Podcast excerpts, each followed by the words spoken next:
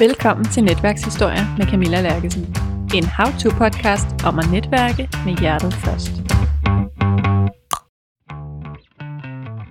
I dagens afsnit skal du møde Jeppe Kyks, der er social media advisor.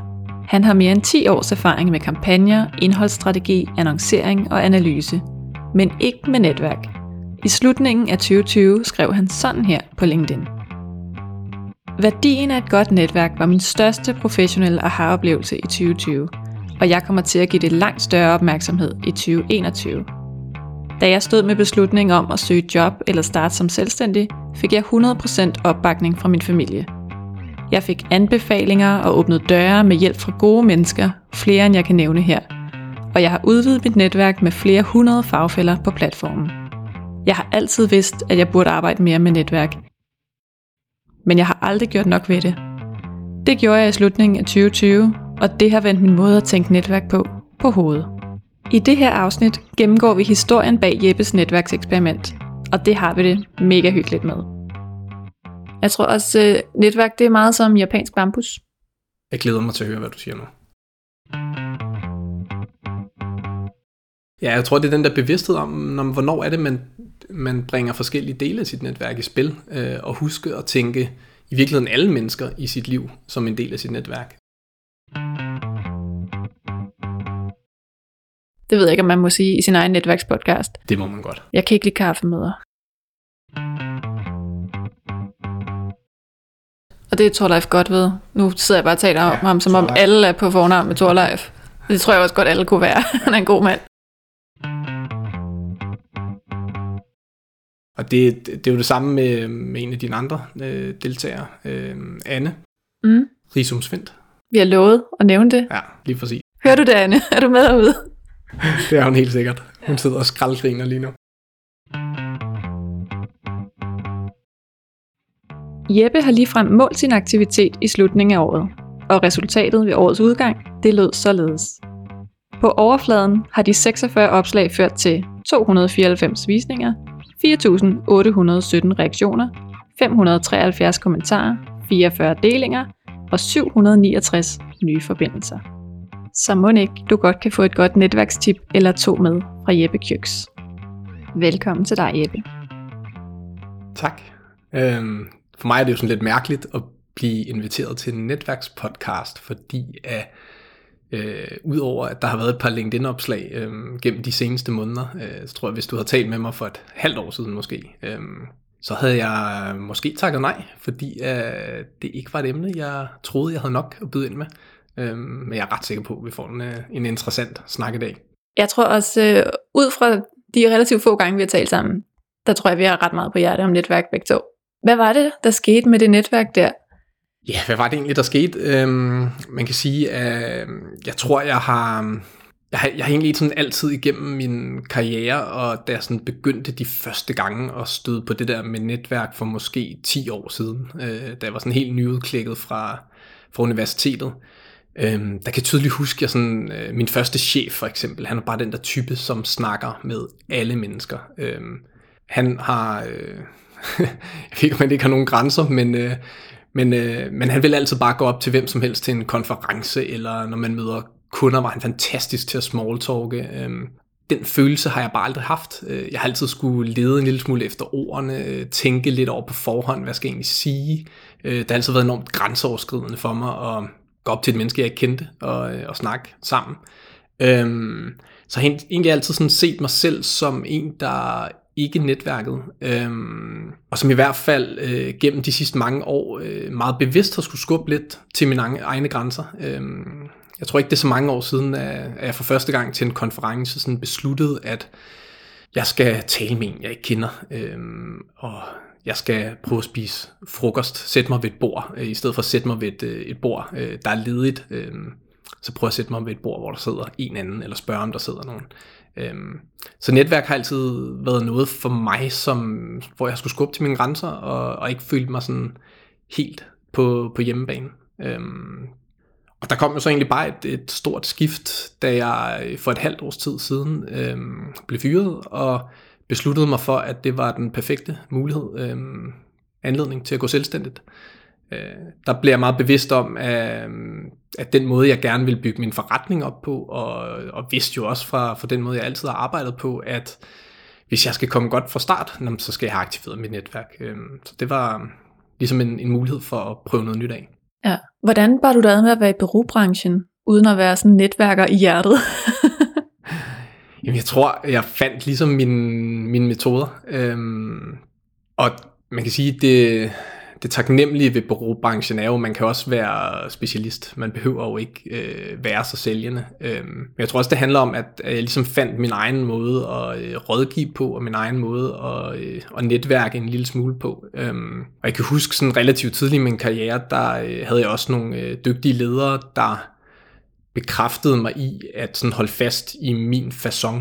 Øhm, jeg tror, alle har mødt enten byråtyper eller sælgere, øh, eller egentlig uanset hvad for en branche øh, man er i, som er de der ekstremt ekstroverte og fremme i skoene typer. Øh, det er helt sikkert også typisk dem, der er dygtigst til at sælge, øh, eller i hvert fald lykkes bedst med det, men der var jeg, og er jeg øh, stadig, øh, måske lidt mere tilbageholdende, øh, jeg ved ikke, om jeg er mere reflekteret, men jeg reflekterer i hvert fald meget, og det gør jeg også, når jeg taler med kunder, og når jeg taler med potentielle kunder.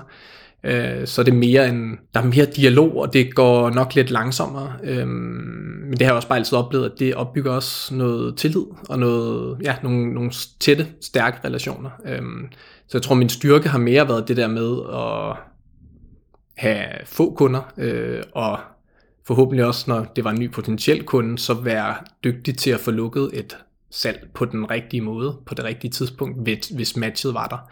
Øh, men jeg bliver aldrig dygtig til at sælge meget. Jeg skal aldrig have en, øh, en rolle, hvor jeg har sådan et mål om at skulle sælge, øh,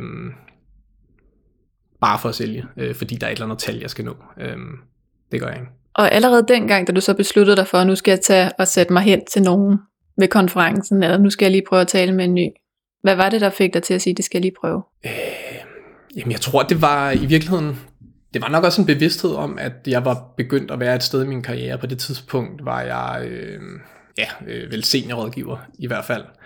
Og når man kommer dertil, selvom man ikke sådan har et, et måltal for at sælge øh, eller lande kunder, øh, så, så vil det typisk, når du arbejder i bureaubranchen, være en del af, af din målsætning øh, eller nogle mål på en eller anden måde. Øhm, at du også skal bidrage med noget salg, og du skal bidrage med noget synlighed og den slags.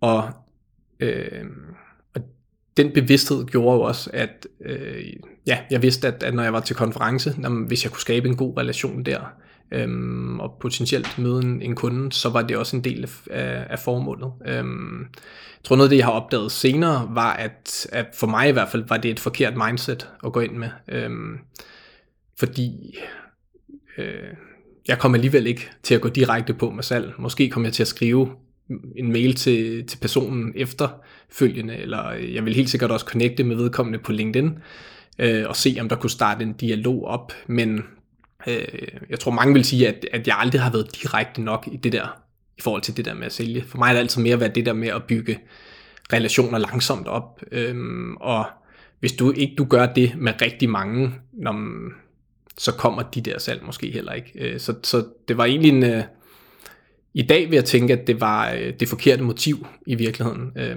der kom, men det har samtidig været en god øvelse, fordi øh, for hver gang jeg har gjort det, har det jo været en fin oplevelse. Øh, og det har været en lidt hyggeligere frokost, hvis jeg har været alene på konference, end at sidde og kigge ned i min telefon eller finde computeren frem.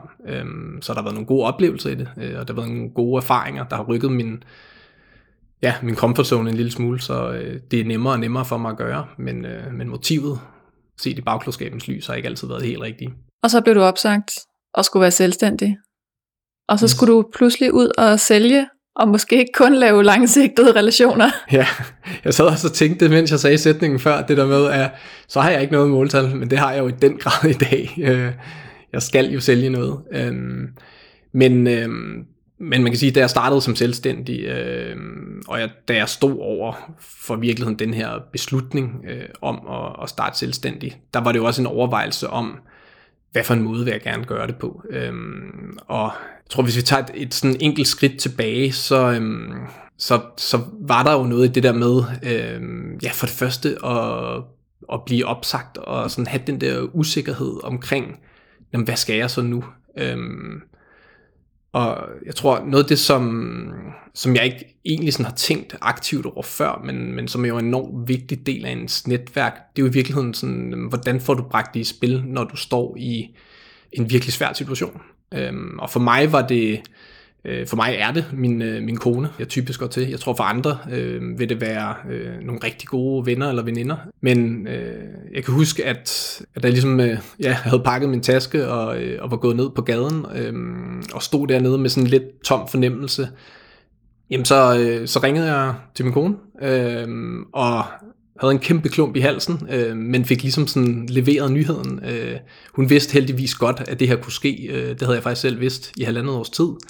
Men, men det er sådan at øhm, få sagt det til hende, øh, og efterfølgende øh, spise frokost med min far, øh, som heldigvis øh, også lige var i området. Øh, og endte faktisk også med en, en god kollega, som blev opsagt samme dag, og sidde og drikke en øl op på, øh, på taget i solskin øh, på Ilum i København mm. var bare enormt godt til at få landet øh, sådan situationen, øh, og jeg tror, det, der har haft allerstørst betydning i forhold til det der nære netværk og skabe den der sikkerhed, det var egentlig øh, sådan det mandat, jeg fik hjemmefra efterfølgende. Øh, sige, nu har du chancen for at prøve det der liv af som selvstændig. Se, om du kan skabe en, en tilværelse en balance mellem arbejde og øh, hjemmefronten, som fungerer. Øh, og hvis ikke det lykkes, så flytter vi i et billigere hus. Og jeg er sikker på, at du lykkes. Øh, så den der totale tillid og ja, øhm, den der totale tillid var, var egentlig sådan noget af det vigtigste, og øh, er noget af det vigtigste i mit netværk, øhm, fordi de kan ro til at gå i den retning, som øh, jeg gerne ville på det tidspunkt. Ja, og det synes jeg faktisk er en meget vigtig pointe lige at få med her. Og en pointe, som mange glemmer, dem der står og tænker, at jeg har ikke noget netværk, og det er så vigtigt med det der netværk, men jeg mangler det. Og som jeg sagde i sidste afsnit, når lokummet brænder, så ringer man til mor. Eller til sin kone. Eller til sin far. Eller en søskende. Lige præcis. Så er det jo ikke mit nyeste bekendtskab. Det kan godt være, at du vil blive noget overrasket, hvis jeg ringede i morgen og sagde, nu brænder lortet sgu, nu står jeg, og min flyttebil kommer ikke alligevel, og Jeppe, kommer du ikke forbi med en bil? Ja, jeg tror, det er den der bevidsthed om, om hvornår er det, man, man bringer forskellige dele af sit netværk i spil, øh, og huske at tænke i virkeligheden alle mennesker i sit liv som en del af sit netværk. Og det er jo et enormt godt eksempel. Øh, apropos det der med at flytte. Jeg kan huske, at jeg havde flyttet tre gange på tre år. Øh, jeg tror faktisk, en af mine venner sagde det til mig. Øh, det kan være, at du skulle bestille en flyttemand næste gang, hvis ikke du skal flytte lejligheder for dine venner resten af livet. Ikke? Så det er jo også nogle gange det der med at tænke over sådan, hvornår er det, man trækker på hvilke dele af sit netværk. Øh, og ja, nogle gange er det bare familie og de nærmeste venner, der er enormt vigtige lige der, hvor man står på det der tidspunkt. Øh, og nogle mennesker, ja, som man ved støtter en, og er gode til at få en til at reflektere, og øh, ikke bare kommer med det, de synes er det rigtige svar, men, men hjælper en med at afsøge, hvad, mm. hvad der kan være den rigtige retning. Ja. Og hvad var det så, du gjorde? Så tog du en beslutning om, nu skal jeg netværke. Ja, øh, og man kan sige, en af sådan de store grunde til det, det var jo egentlig, at, øh, og det gjorde jeg jo også før, jeg, øhm, øh, jeg arbejdede med employee advocacy, øh, altså det der med at aktivere øh, medarbejdere på, øh, på sociale medier blandt andet. Øh, I virkeligheden kan det jo være alle mulige andre steder også, men hvordan du gør, øh, gør medarbejdere til, til ambassadører for en virksomhed. Jeg har arbejdet rigtig meget med sociale medier hele mit liv, øh, og herunder LinkedIn rigtig meget de sidste par år, både øh, i forhold til kampagner og annoncering, men også i forhold til øh, det organiske, øh, uanset om det er, hvordan kommer du langt ud med historier og budskaber fra en virksomhedsside eller fra, øh, fra din helt egen øh, LinkedIn-profil.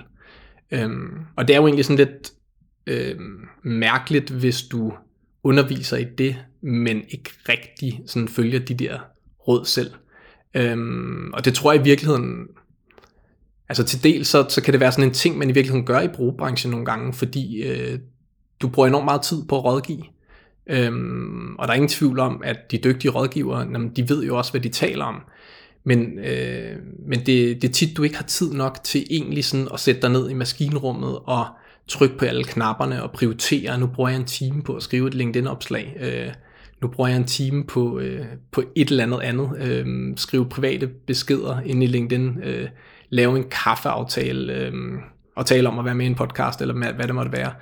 Og det, øh, det havde aldrig været en prioritet for mig. Øh, og det besluttede jeg der, også fordi jeg ved fra andre øh, forbindelser, at, at det kan være en enormt effektiv måde at, øh, at starte en forretning op på og skabe noget synlighed. Øh, så jeg tog i virkeligheden en, en beslutning om, at øh, jeg ved, at det her det er en af de kerneydelser, jeg skal sælge og arbejde med øh, og undervise i. Så jeg bliver nødt til også at blive stærkere til det og prøve det af, og se om det ikke fungerer. Øh, lægge en klar plan for, øh, nu skal jeg starte op som selvstændig. Hvordan vil jeg fortælle det til mit netværk? Øh, hvordan vil jeg sørge for at sådan forblive top of mind og være den, mange af dem tænker på, når de næste gang skal bruge en, øh, en rådgiver eller en til at eksekvere noget i forhold til sociale medier eller digital markedsføring. Øhm, så det var ligesom sådan startskuddet til at, til at komme i gang. Ja, og hvad skrev du i det opslag? Jeg tror, det første sådan opslag, øh, det var i virkeligheden tre uger efter jeg var blevet opsagt. Jeg havde ligesom en periode, hvor jeg skulle arbejde færdigt. Øh, jeg havde nogle opgaver, jeg skulle runde af, og så øh, var jeg fritstillet. Der havde jeg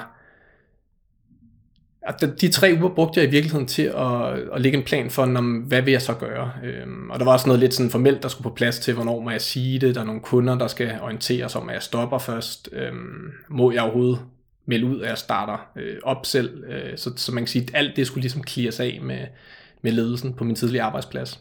Øhm, og så tror jeg, at jeg i virkeligheden så fortalte jeg historien øh, i det opslag om, hvorfor, øh, eller hvad der var sket. Øh, jeg så Altså det var jo midt i den her coronatid, vi er tilbage i juni, måske juli måned i øh, sidste år, øh, 2020, og jeg kan huske, at mit LinkedIn-feed, det var oversvømmet af mennesker, der skrev, nu kom turen til mig, øh, corona har taget mit job, eller øh, hvad det nu var. Øh, altså den fuldstændig samme måde at, øh, ja, at, at skrive sådan et opslag på. Øh, og i virkeligheden er det jo bare enormt modigt, at folk siger det højt og gør det. Og det vil jo sige, det er jo sådan step nummer et. Tur at sige det højt. At du er blevet opsagt, øh, og at der skal ske noget nyt. Ellers så ved dit netværk det ikke. Mm.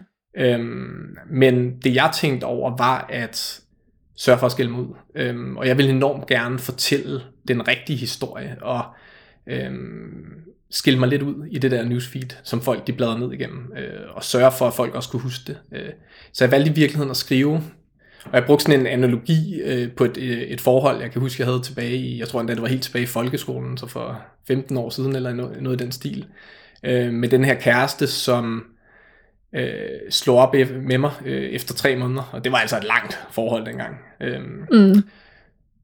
Og jeg kan huske dengang, der kørte jeg øh, hjem på cykel efterfølgende, og jeg var helt vild med den her pige. Det var 100% hende, der droppede mig. Øhm, men jeg kan huske, at jeg følte en enorm sådan, frihed og lettelse, da jeg der kørte hjem.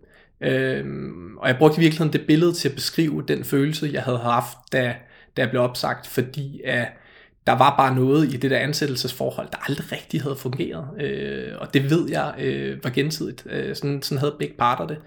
Så i virkeligheden så, da sådan oplevelsen af at blive fyret, og det nederlag, der jo altid vil være i det, var lagt øh, på hylden, så kom der en frihedsfølelse. Øhm, og den historie fortalte jeg i, i det her opslag, og øhm, skrev samtidig til sidst, at øh, ja, jeg startede op selvstændig, og det glædede jeg mig til. Og det var i virkeligheden det.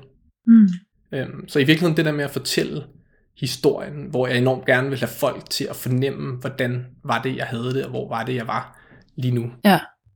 Og hvad har det resulteret i? Øh, jamen jeg tror, altså hvis vi tager det specifikke opslag, så kan jeg huske, øhm, at, at folk jo selvfølgelig, der var nogen, der begyndte at skrive til mig allerede dengang. Øhm, og jeg skal måske lige huske at sige, at noget andet, jeg havde gjort på forhånd, var øh, lige sådan at give min LinkedIn-profil et gennemtjek, og sørge for, at når, før jeg går ud med det her opslag, som jeg krydsede fingre for, ville komme langt ud, øhm, så sørgede jeg selvfølgelig lige sådan for at rydde op, og sørge for, at der stod, at, øhm, ja, nu startede jeg op selv, og øh, ja, så hvis man besøgte min profil, så, så fik man også den fornemmelse, mm. og vidste, hvordan man kunne øh, tage fat i mig. Øhm, jeg kan huske, at det der specifikke opslag, øh, det førte jo alt med sig fra øh, ja, folk, der bare øh, synes det var fedt, at jeg turde være ærlig omkring det. Øh, likede det, kommenterede det. Øh, gamle kollegaer, der øh, skrev, at hvis jeg havde lyst til at drikke en kop kaffe en dag, øh, så skulle jeg bare sige til. Øh, og jeg tror i virkeligheden, så, mm, så blev det sådan for alvor det der startskud. Øh, sådan lidt ubevidst sagde jeg ja til alle de der muligheder. Øh, jeg havde også tiden til det der. Vi var lige på, på den rigtige side af sommerferien, der skulle til at starte. Øh, så jeg, jeg fik kaffeaftaler med gamle kollegaer. Øh, jeg havde en gammel chef, som jeg ikke havde talt med i 3-4 år, som øh, skrev, at han måske havde en jobmulighed til mig, øh, hvis jeg ikke var helt afklaret med, om jeg skulle starte selvstændig. Øh, der piblede sådan alle de der små, mere eller mindre konkrete muligheder frem. Mm. Hvad gik du videre med? Jamen, så havde jeg jo egentlig lagt en plan for, hvad skal der så ske derfra. Øhm, og det er sådan lidt tilbage til den der bevidste beslutning om, at en ting, ja, nu vil jeg gerne øh, netværke på LinkedIn, men jeg vil også gerne skrive indhold. Øh, jeg vil gerne begynde kontinuerligt at tale til og med mit netværk, også gennem opslag. Så jeg havde besluttet, at jeg skulle lave et opslag en gang om ugen. Øhm, og det er egentlig sådan en grundregel, jeg, jeg stadig følger i dag. Øhm, så jeg havde taget en beslutning om, jamen sådan, hvad skal det næste være? Øh, og det var... Øhm, det var i virkeligheden, ja, hvad var det derfra? Øh, jeg lavede jo sådan både opslag, og det gør jeg stadig i dag, sådan en blanding af at komme med, med lidt viden og lidt tips og tricks om sociale medier og markedsføring. Øhm, samtidig med at jeg brugte det som en mulighed for i de næste opslag, jeg lavede, og øh, fortælle, da jeg landede min første kunde. Øh, det var jeg så heldig sket, øh, jeg tror under en måned efter øh, mit første opslag, øh, at jeg fik lov af min tidligere arbejdsgiver til at arbejde videre med, med en rigtig god kunde, jeg havde haft hos dem. Og, øh, og så havde jeg et par opslag mere, som igen var meget nede af den her meget sådan personlige vej. Øh, jeg kan huske, jeg lavede et opslag om, om det her med at sige farvel, eller ikke sige farvel til en kollega, der bliver opsagt. Fordi i den periode var jeg jo selvfølgelig meget optaget af det her med, hvad er det egentlig, vi gør? Øh, hvordan taler vi sammen, når, øh, når man mister sit job. Og jeg kom til at reflektere over en kollega, som øh, jeg havde haft nogle måneder forinden, der var blevet opsagt, som jeg aldrig havde sagt farvel til. Det var sket en dag, hvor jeg havde haft vildt travlt, og øh, så lavede jeg i virkeligheden et opslag om, at, øh, at vi skal huske at sige ordentligt farvel til hinanden. Øh, at der er den der berøringsangst nogle gange, når man bliver opsagt, hvor jeg tror, det er i hvert fald det, jeg selv har oplevet, at så er jeg blevet sådan en lille smule i tvivl om, øh, kender jeg den her person godt nok til at række ud? Øh, vi var jo egentlig ikke så tæt på hinanden, og det, det er der nok nogle af hans tættere kollegaer, der gør, og øh, hvad tænker min arbejdsgiver i øvrigt, fordi øh, er, er jeg sådan lidt illoyal, hvis jeg begynder at tale med ham? Øh, fordi jeg ved jo ikke præcis, hvad der er foregået. Øhm, så det var egentlig sådan et opslag, der gjorde lidt op med det, øh, hvilket jo også var noget, som jeg selv havde oplevet. Øhm, mm. og, og nogle af de der sådan lidt personlige historier om det at blive opsagt, om øh, ja, at vinde nye kunder, om at øh, ja, hvad, nogle sådan forskellige marketings- og kommunikationsrelaterede ting, de begyndte ligesom at sådan komme hver uge. Øhm, og jeg tror, det er sådan det største, der egentlig sådan skete, og noget af det, der var sådan lidt en, en game changer, særligt i forhold til netværket, det, det var da, da et af de her opslag sådan for alvor gik viralt. Øhm, jeg lavede et opslag om, øh, jeg tror den første linje hedder noget i retning af, kender du hende, pigen fra marketing, der har alle hattene på på en gang, øhm, som laver hjemmeside, konferencer, reklamer, øhm, skal løfte det, som der andre steder er 10 kollegaer, der gør. Øhm, og det var der øh, lidt mere end 2.000, øh, der likede. Og der besluttede jeg at følge et råd, jeg havde fået fra, øh, ja, fra en anden i mit netværk tidligere, og sige, lad os prøve at bruge det som en mulighed for at udvide, udvide mit netværk. Så alle de personer, der likede det, og ligesom mig arbejder med kommunikation, sociale medier, markedsføring, dem skrev jeg en kort besked til og connected. Øhm, og det førte til altså flere hundrede samtaler i private beskri- øh, beskeder, fordi der var så mange, der kunne relatere til den der rolle, og den mm. frustration, der ligger. Også nogen, øh, der elskede den. Øh, men det der med, at der var mange, der kunne genkende sig selv, øh, det førte til ja, øh, en masse kaffeaftaler, en masse online-møder. Øh, jeg tror sådan hele den der bevægelse øh, og det der samspil mellem at være synlig og lave indhold, men også hele tiden følge op på det og øh, bruge tiden, det tager at connecte med folk og have en samtale i chatfunktionen på LinkedIn og så videre, det, øh, det bliver bare ved med at skabe nye muligheder. Øh, og så var det vildt sjovt. Hvad var det, du skrev i den der korte besked? Kan du huske det? Øh, ja, hvad skrev jeg? Øh, jeg skrev noget i stil med, tillader mig lige at connecte. Jeg kan se, vi begge to arbejder med marketing og kommunikation, og når du oven i købet liker mit opslag, kan det jo kun blive en god oplevelse at være netværk sammen. Et eller andet i den stil. Og, øh, og ja, jeg tror i nogle få tilfælde, der rettede jeg den lidt til. Øhm, men jeg tror, jeg inviterede 500 mennesker til, til mit netværk i de der to uger, hvor der blev ved med at tikke likes ind øh, mm. på opslaget. Og det var i virkeligheden så simpelt bare at, at række ud. Øhm, og det er jo ikke 500 mennesker, der så skriver tilbage, men der var... Øh, jeg tror, at dem, der også sådan havde netværkshatten lidt på, de gjorde det. Øh, og det betød jo så også, at øh, der var nogen, som jeg ikke skrev med lige efterfølgende, men hvor vi begyndte at se hinandens indhold. Øhm, og der, hvor jeg kunne se, at øh, ja, den her person laver sgu noget fedt, eller tænker på samme måde som mig. Øh, lige pludselig, når man så begyndte vi at kommentere på de samme ting, eller like hinandens opslag. Øh, og så opstår der jo nogle gange en samtale øh, uger eller måneder senere. Øh, så for mig er det også et godt eksempel på det der med, at hvis du sådan virkelig udvider dit netværk og tager et stort skridt og får mange nye ind, jamen så kan der, der kan komme nogle ting på den meget korte bane, men der er også nogle ting, som bare ligger ulmer under overfladen, og hvor vi ser lidt mere til hinanden, og så lige pludselig en dag, øhm, så, så er der nogle døre, der åbner sig. Mm. Jo, og bare det, at man er i netværk sammen, det gør også, at det føles lidt mere tilladeligt senere at sige, nu slår det mig da lige, at det her er aktuelt. Helt klart. Øhm, og det, jeg tror en af de ting, som jeg tidligere har tænkt, det, det var det der med, altså vi skal have mødt hinanden fysisk. Øh, det har også talt og diskuteret med andre siden. Øhm, jeg skal have mødt det her menneske, før vi connecter på LinkedIn, eller før vi begynder at netværke. Øhm, og der har jeg bevæget mig mere og mere over i den grøft, der hedder, at når man bare der er en eller anden form for relation eller fællesskab om noget, så er det i virkeligheden nok, nok for mig. Øh, jeg skal jo ikke, jeg skal jo ikke have noget fra det menneske. Mm. Øh, jeg tror bare, at det vil være interessant at være i netværk sammen. Øh, det var også derfor, jeg connectede med alle, der arbejdede med kommunikation og markedsføring, fordi bare det at få 500 danskere, der nørder kommunikation og markedsføring i mit LinkedIn-feed, øh, og dem, der gør det mest derinde, øh, det gør jo, at jeg får en bedre oplevelse. Der kommer mere relevant indhold. Øh, jeg kommer tættere på de rigtige samtaler, som mm. jeg synes er spændende. Øh, så det, der er sådan mange gode små ting ved at, at tage sådan et skridt og komme og vælge aktivt at, at sige, at vi behøver ikke have mødt hinanden, vi behøver ikke kende hinanden, før vi connecter. Hvordan kommer du til at netværke anderledes, når coronakrisen har lagt sig lidt? Fordi nu er du startet fuldt op, mens det hele har været online næsten. Det er et rigtig godt spørgsmål.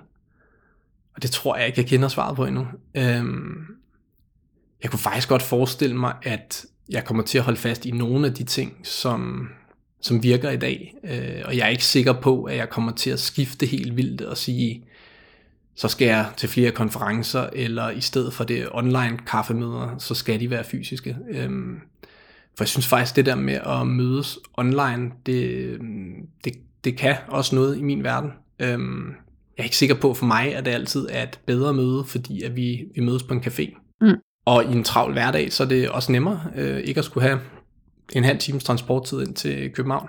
Ja, absolut. Jeg går også og overvejer faktisk at øh, simpelthen lave mit eget koncept for kaffemøder lidt om. Fordi der er rigtig mange gode mennesker, der har spurgt, om ikke vi skal drikke kaffe, og det bliver tit en times tid på Zoom. Og jeg synes faktisk, det er enormt stift. Jeg synes, mm. det er enormt stift at sidde og kigge ind i det der kamera og smile og og, og jeg synes også, det er stift, når man mødes i virkeligheden over en kaffe med mennesker, man ikke kender, og man sidder og venter på, at den anden måske siger, hvad de har tænkt sig, og, og kan vide, hvad de egentlig har forventet af mig. At, og jeg, jeg bryder mig faktisk ikke om det. Mm. Ja, det må jeg indrømme. Det ved jeg ikke, om man må sige i sin egen netværkspodcast. Det må man godt. Jeg kan ikke lide kaffemøder. hvad skal det så laves om til? Jamen, så havde jeg sådan en dag forleden, hvor jeg bare havde pivtravlt og havde et øh, møde, og simpelthen måtte sige til hende, ved du hvad, du kommer med på farten. Det må blive på telefonen, du kommer med på farten. Hvis min dag på nogen måde skal hænge sammen, så skal du med i stallen. Og så gik jeg og ordnede hest, og mudede boks, og hentede hø med hende i ørerne, og snakkede, og det var faktisk så befriende. Mm. Fordi jeg sådan, der kom en anden energi i mig, i at jeg kunne gå rundt imens, og ligesom være aktiv, i stedet for at sidde der helt stift og holde øjenkontakt og smile. Bliver det næsten sådan en walk and talk? Ja, det gjorde det faktisk. Det gjorde det faktisk. Og det var jo fedt for mig, fordi så behøvede jeg ikke først sidde en time i bilen og snakke øh, på en skærm, og så gå en time mm. i stallen. Jeg nåede det helt, meget mere ja. på samme tid, men det blev også en anden energi. Og hun sagde heldigvis bagefter, hvor var det fedt, jeg kunne overhovedet ikke mærke på din nærvær, at du gik og lavede noget andet. Ja. At hun havde siddet og tænkt, jeg ved, om hun når alt det der stald, hun skulle nå. Jamen, jeg kan godt lide det, og jeg, jeg tror også, øh, for mig er det også et super godt eksempel på det der med at prøve nye ting af, øhm, og ikke tænke, at netværk skal være på en eller anden særlig måde. Øhm, altså det handler jo i, i, i sidste ende om at skabe en relation og få en god samtale, eller hvad det nu er, så hvis ikke det klassiske kaffemøde, eller hvis øh, ja, online kaffemødet fungerer, øhm, så prøv noget andet af. Øhm, og jeg kommer helt sikkert også til at prøve det der, øh, fordi jeg tror en af de ting, jeg har lært allermest gennem de sidste par år, det er det der med at, at prøve det af. Altså man ved ikke, om noget fungerer bedre for en, før man har prøvet det. Det kunne også bare være, at man gik en tur i skoven, eller hvad man nu lige har af sådan lidt øh, fredelige omgivelser i nærheden, mm. mens man taler. Jeg kan huske, jeg har set mange, der gør det der med, at øh, jeg tror ikke, jeg føler mig ikke selv sådan helt vigtig nok. Øh, det er jo sådan en klassisk fordom, jeg så åbenbart har om dem, der gør det. Men, øh, men ligesom de, de tilbyder, at man kan booke dem øh, til at tale 15 minutter sammen, når de alligevel øh, er på en lang køretur eller sådan. Mm. Øhm, og det er jo egentlig sådan meget smart, når du har noget ledig tid, hvor du har plads i din travle hverdag. Øhm, og nogle gange har vi lyst til at sidde og høre musik, og nogle gange har vi lyst til at ringe til en god ven, men andre gange vil vi måske bruge fire gange kvarter på at netværke med nogen, vi aldrig har talt med før.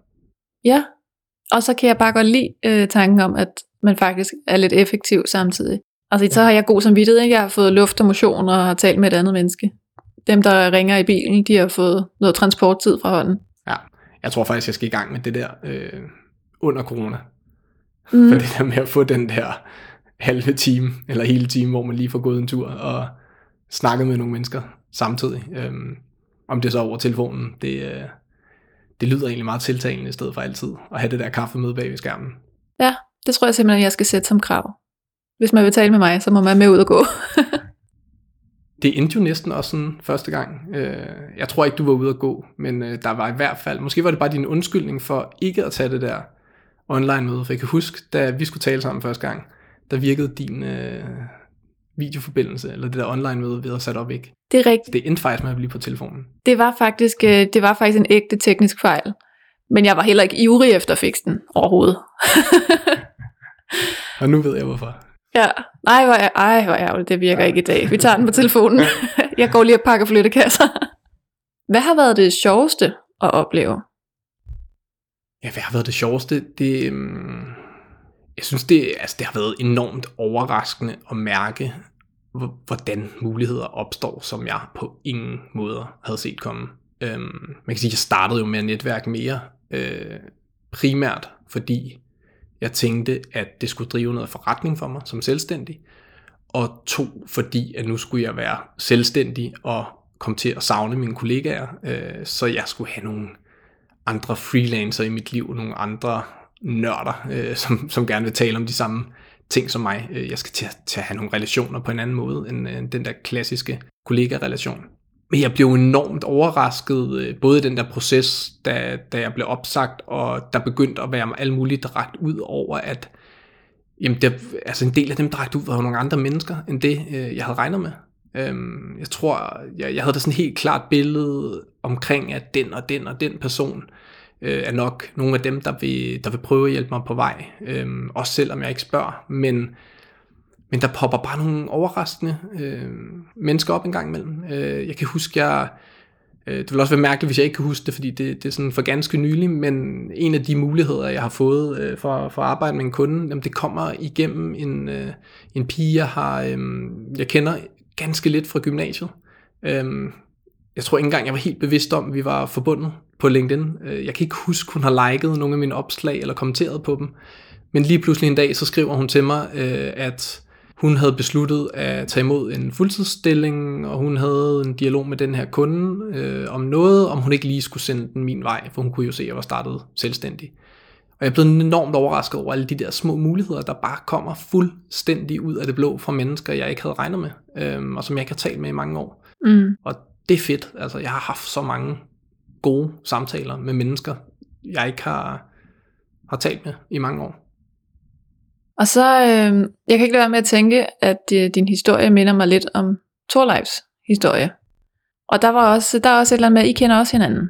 Ja, det gør vi. Øhm, de Torleif ham mødte jeg jo, øh, det, er, det må være to stillinger siden nu, øh, hvor han, altså kan vide, om det ikke har været nogenlunde øh, i den periode, hvor han startede op som selvstændig. Øh, han blev i hvert fald tilknyttet som, øh, som ekstern konsulent på min daværende arbejdsplads, og, øh, og skulle være mere omkring hele den her øh, GDPR implementering, øh, der på det tidspunkt bullerede og bragede. Øh, ja, så jeg, jeg, jeg lærte Torleif at kende dengang. Øhm, jeg sad som global social media manager og arbejdede rigtig meget med kampagner og lead-generering og øh, data om på kunder og potentielle kunder. Så man kan sige, der var også nogle, nogle ganske få overlap øh, i forhold til, hvordan må vi bruge den data nu? Hvad er det, der ændrer sig? Øh, hvad skal der stå på hjemmesiden? Alle de her ting. Øhm, så der talte vi lidt sammen, og ja, han er jo mega flink og behageligt menneske, så, øh, så jeg tror, vi begge to øh, havde et godt indtryk af hinanden. Og han var så også en af de mennesker, der skrev til mig, øh, dengang jeg lavede det her opslag, øh, om at starte som selvstændig. Og rækt bare ud og spurgte, om jeg havde lyst til at drikke en kop kaffe, og øh, ja, få nogle af hans tips og tricks til, hvad man skal være opmærksom på, når man starter som selvstændig og det vil jeg sjovt nok mega gerne, fordi man har sat med mange spørgsmål, øh, som er ubesvaret, når, når man lige skal til at, at starte op. Øhm, så, så vi havde ikke talt sammen et stykke tid. Øh, vi havde nok lige liket en ting eller to fra hinanden på LinkedIn, men, øh, men ja, der, der fik vi ligesom genbesøgt hinanden. Fedt. Og det er Torleif godt ved. Nu sidder jeg bare og taler ja, om ham, som Torleif. om alle er på fornavn med Torleif. Det tror jeg også godt, alle kunne være. Han er en god mand. Men det er Torleif godt ved, som også har været med i den her podcast. Så det ja. afsnit kunne man også lige lytte til, hvis man ikke har gjort det endnu. Ja, det kan jeg klart anbefale. Øhm, og det, det er jo det samme med, med en af dine andre øh, deltagere, øh, Anne mm. Risum Svendt. Vi har lovet at nævne det. Ja, lige præcis. Hører du det, Anne? Er du med derude? det er hun helt sikkert. Hun ja. sidder og skraldgriner lige nu. Ja, hun gør. øhm, men det er, men Anne, hende, hende kendte jeg heller ikke. Øhm, og hun er jo i virkeligheden historien om, hvordan jeg endte på den her podcast. Øhm, og jeg, jeg sad i øh, går aftes og sådan scrollede igennem øh, min chat-historik med hende øh, inde på LinkedIn.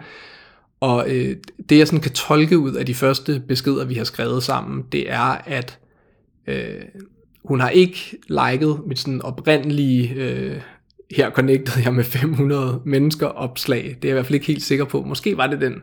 Men, men vi er i hvert fald øh, via det på et eller andet tidspunkt begyndt at komme ind i hinandens øh, LinkedIn-omgangskreds. Øh, så der er nogle andre mennesker, der har connectet os, hvis det ikke er hende øh, direkte. Og så... Øh, Øh, jo, jeg tror faktisk, jeg skriver, øh, jeg kan huske min, min første besked til hende nu. Øh, jeg tror, det er fordi, at hun har kommenteret på et eller andet, eller også har hun lavet et opslag, hvor jeg så også kommenterer på det. Øh, og så kan jeg huske, vi har, vi har ligesom en dialog i det der, øh, i den der kommentartråd, og er enormt enige om et eller andet. Øh, øh, og så skriver jeg bare til hende, øh, tillader mig at connect med dig.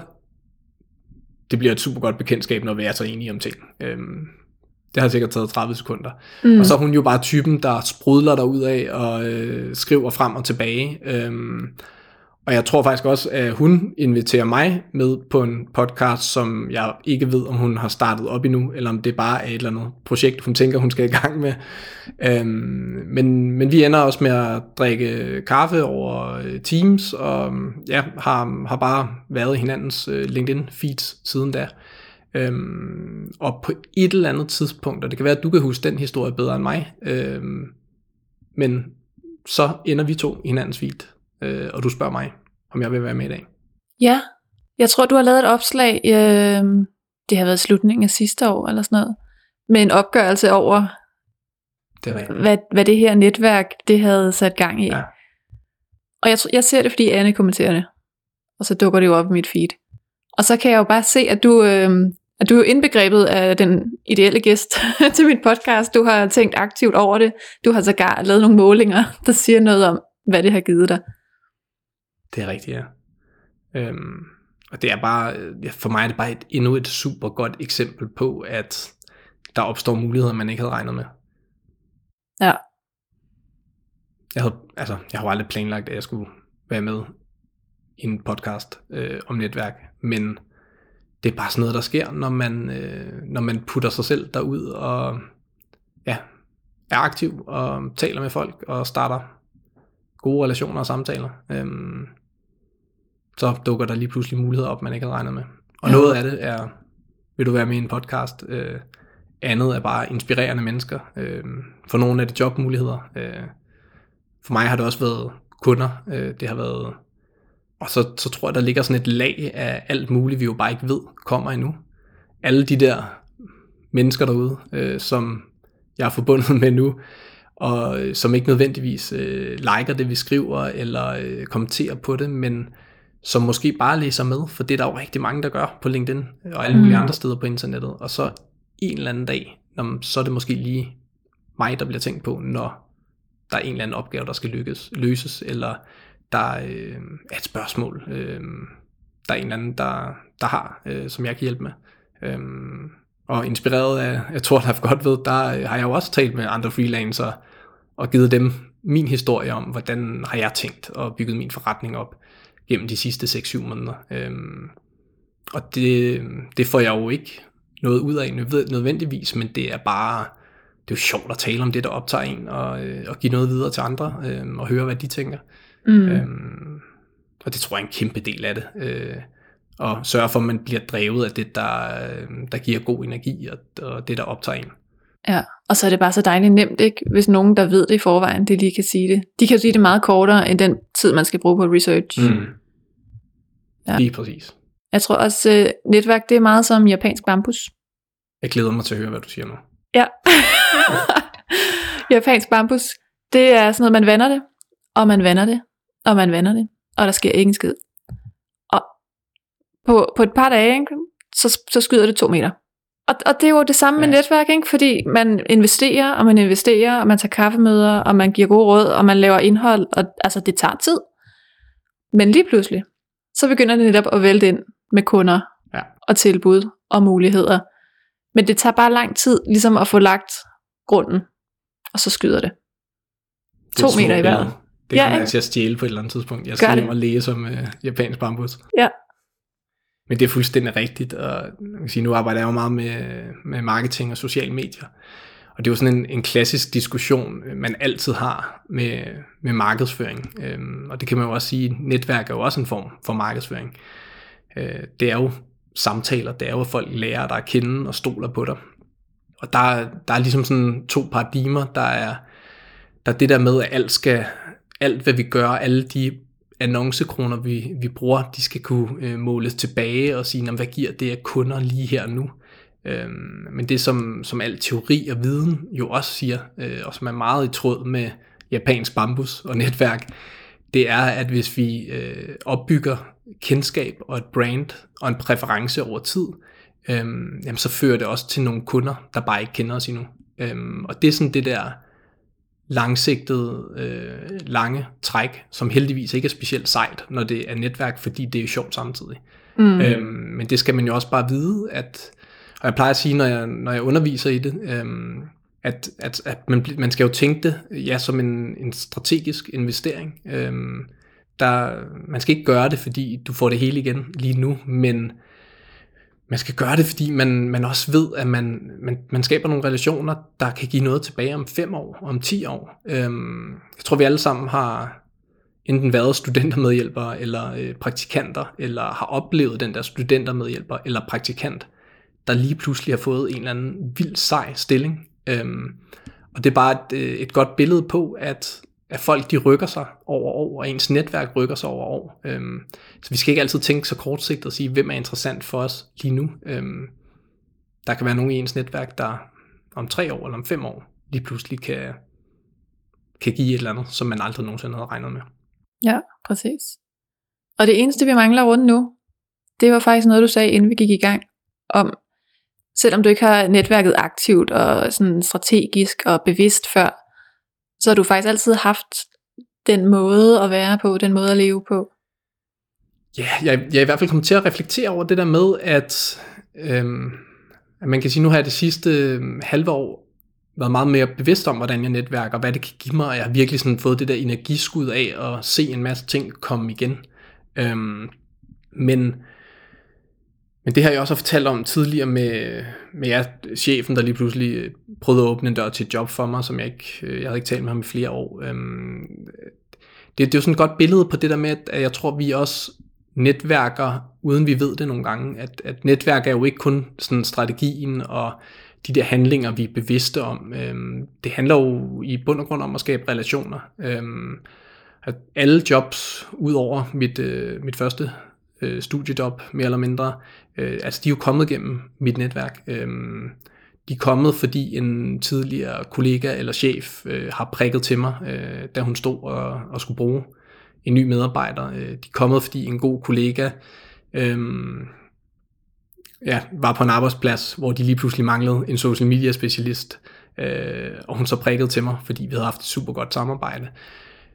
Øh, og dengang, altså der, der tror jeg knap nok, jeg vidste, hvad netværk var. Øh, men jeg havde nogle super gode relationer til de her mennesker. Øh, det var sådan mine første kollegaer. Øh, vi var kollegaer i mange år. Øh, vi spillede ølbowling og ølkrokket og øh, drak generelt mange øl sammen, men, øh, men var også enormt øh, ja, øh, ens i forhold til vores måde at arbejde på og tænke på. Øh, og det var nok mere dem, der inspirerede mig end omvendt dengang, men, men det har bare været nogle super stærke relationer, som jo har givet mig noget gennem de sidste jamen, øh, små 10 år, øh, både da vi var kollegaer, men også nogle af de jobs, jeg fik efterfølgende. Øh, og det var jo også netværk. Mm. Altså, det var jo i den grad netværk. Jeg var bare ikke bevidst om det. Øh, det var fordi, vi havde skabt en god relation. Og det, det er jo det sådan helt nære netværk igen. Nogen, man har været enormt tæt på i en periode, øhm, som bare åbner døre, fordi vi er glade for hinanden. Ja, præcis. Og det er i virkeligheden også bare noget med at være en ordentlig, altså både sød, men også ordentlig kollega, ikke? hvis man er pligtopfyldende og kommer mm. til tiden og laver sine opgaver, så er man faktisk ret godt stillet netværksmæssigt. Helt klart. Øhm, og det kan være, at man ikke får det der kæmpe store netværk så, men det er jo tit vores allernærmeste netværk, der sådan åbner de største eller vigtigste døre i hvert fald. Så øhm, man kan sige, hvis, hvis ikke man sådan rigtig er kommet i gang, øhm, eller i hvert fald skal man ikke glemme det aspekt af det, at jamen, ja, bare for at være en super god kollega, en super god ven, øhm, ja, være empatisk og, og sød mod andre, øh, være dygtig, jamen så, øh, så er man sgu meget godt i gang øh, med netværk. Ja. Ja, så nu skal vi have netværksråd på banen. Uha. Jeg plejer at sige et netværksråd, men det er ikke alle, der sådan kan styre sig. Nej, det tror jeg faktisk godt, jeg kan, fordi jeg tror, vi er, vi er kommet forbi meget af det andet. Øhm, og jeg tænker sådan lidt i forlængelse af det, vi lige har snakket om jamen, så skal det egentlig være, at det aldrig er for sent at komme i gang. Og det er jo i virkeligheden også det, der er min netværkshistorie. Øhm, jeg er 35 år i dag. Øh, der er måske ikke nogen, der forventer, at jeg skulle netværke de første år af mit liv, men, øh, men det var først, da jeg var 34, at jeg for alvor skruede op for knappen. Øh, jeg havde brugt mange år på ubevidst at bygge et netværk og bygge nogle tætte relationer, tilføje folk på LinkedIn gennem min karriere. øh, være sød og ordentlig øh, og dygtig, vil de fleste synes. Øh, men øh, men der, der er bare sket så enormt meget, efter jeg øh, begyndte at skrue op og, øh, og være mere bevidst om, hvordan jeg gerne vil netværke. Så jeg tror, mit netværksråd, det, det er, at det aldrig er for sent at komme i gang, og øh, man, skal, man skal prøve det der med at komme lidt uden for sin comfort zone. Det har været en super fed oplevelse for mig. Det har givet så mange gode ting igen. Fedt. Tak fordi du var med, Jeppe. Tak fordi jeg måtte. Det har været hyggeligt. Ja, det har. Tusind tak, fordi du lyttede med, og øh, bliv lige hængende et øjeblik endnu.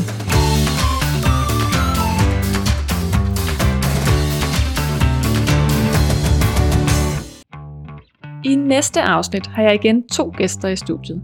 Mille Sjøgren og Sille Rosentoft er stifter af Free Living, hvor de hjælper andre eventyr med at få mere frihed i livet.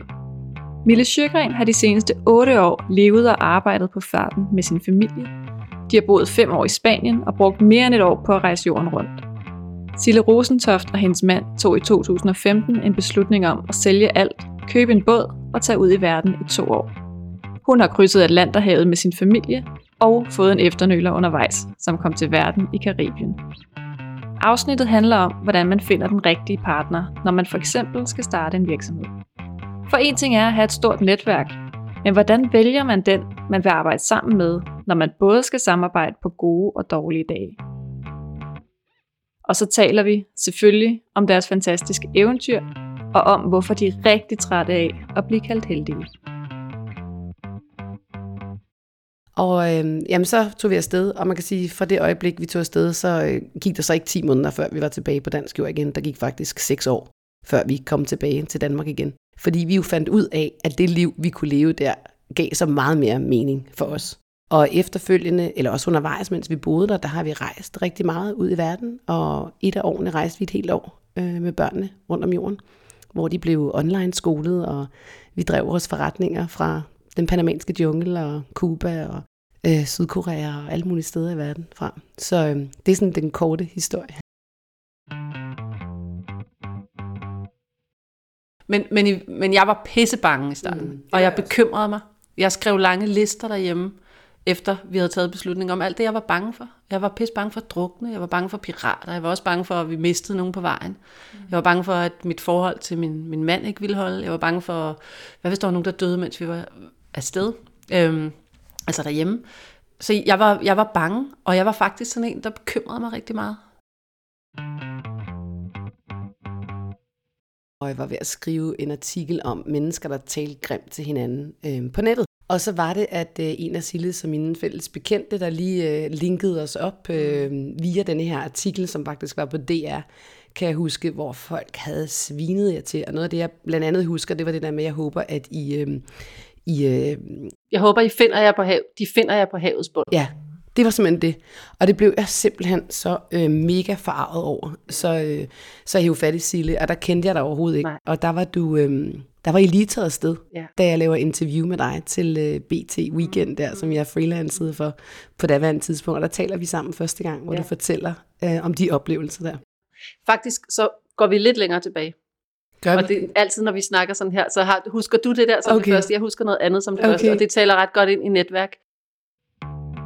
Jeg ved godt, jeg har sagt det før, men jeg kan altså kun anbefale dig at lytte med igen i næste uge. Og sig endelig til, hvis du har en rigtig god idé til en gæst, så prøver jeg at hive fat i dem. Vi lyttes ved.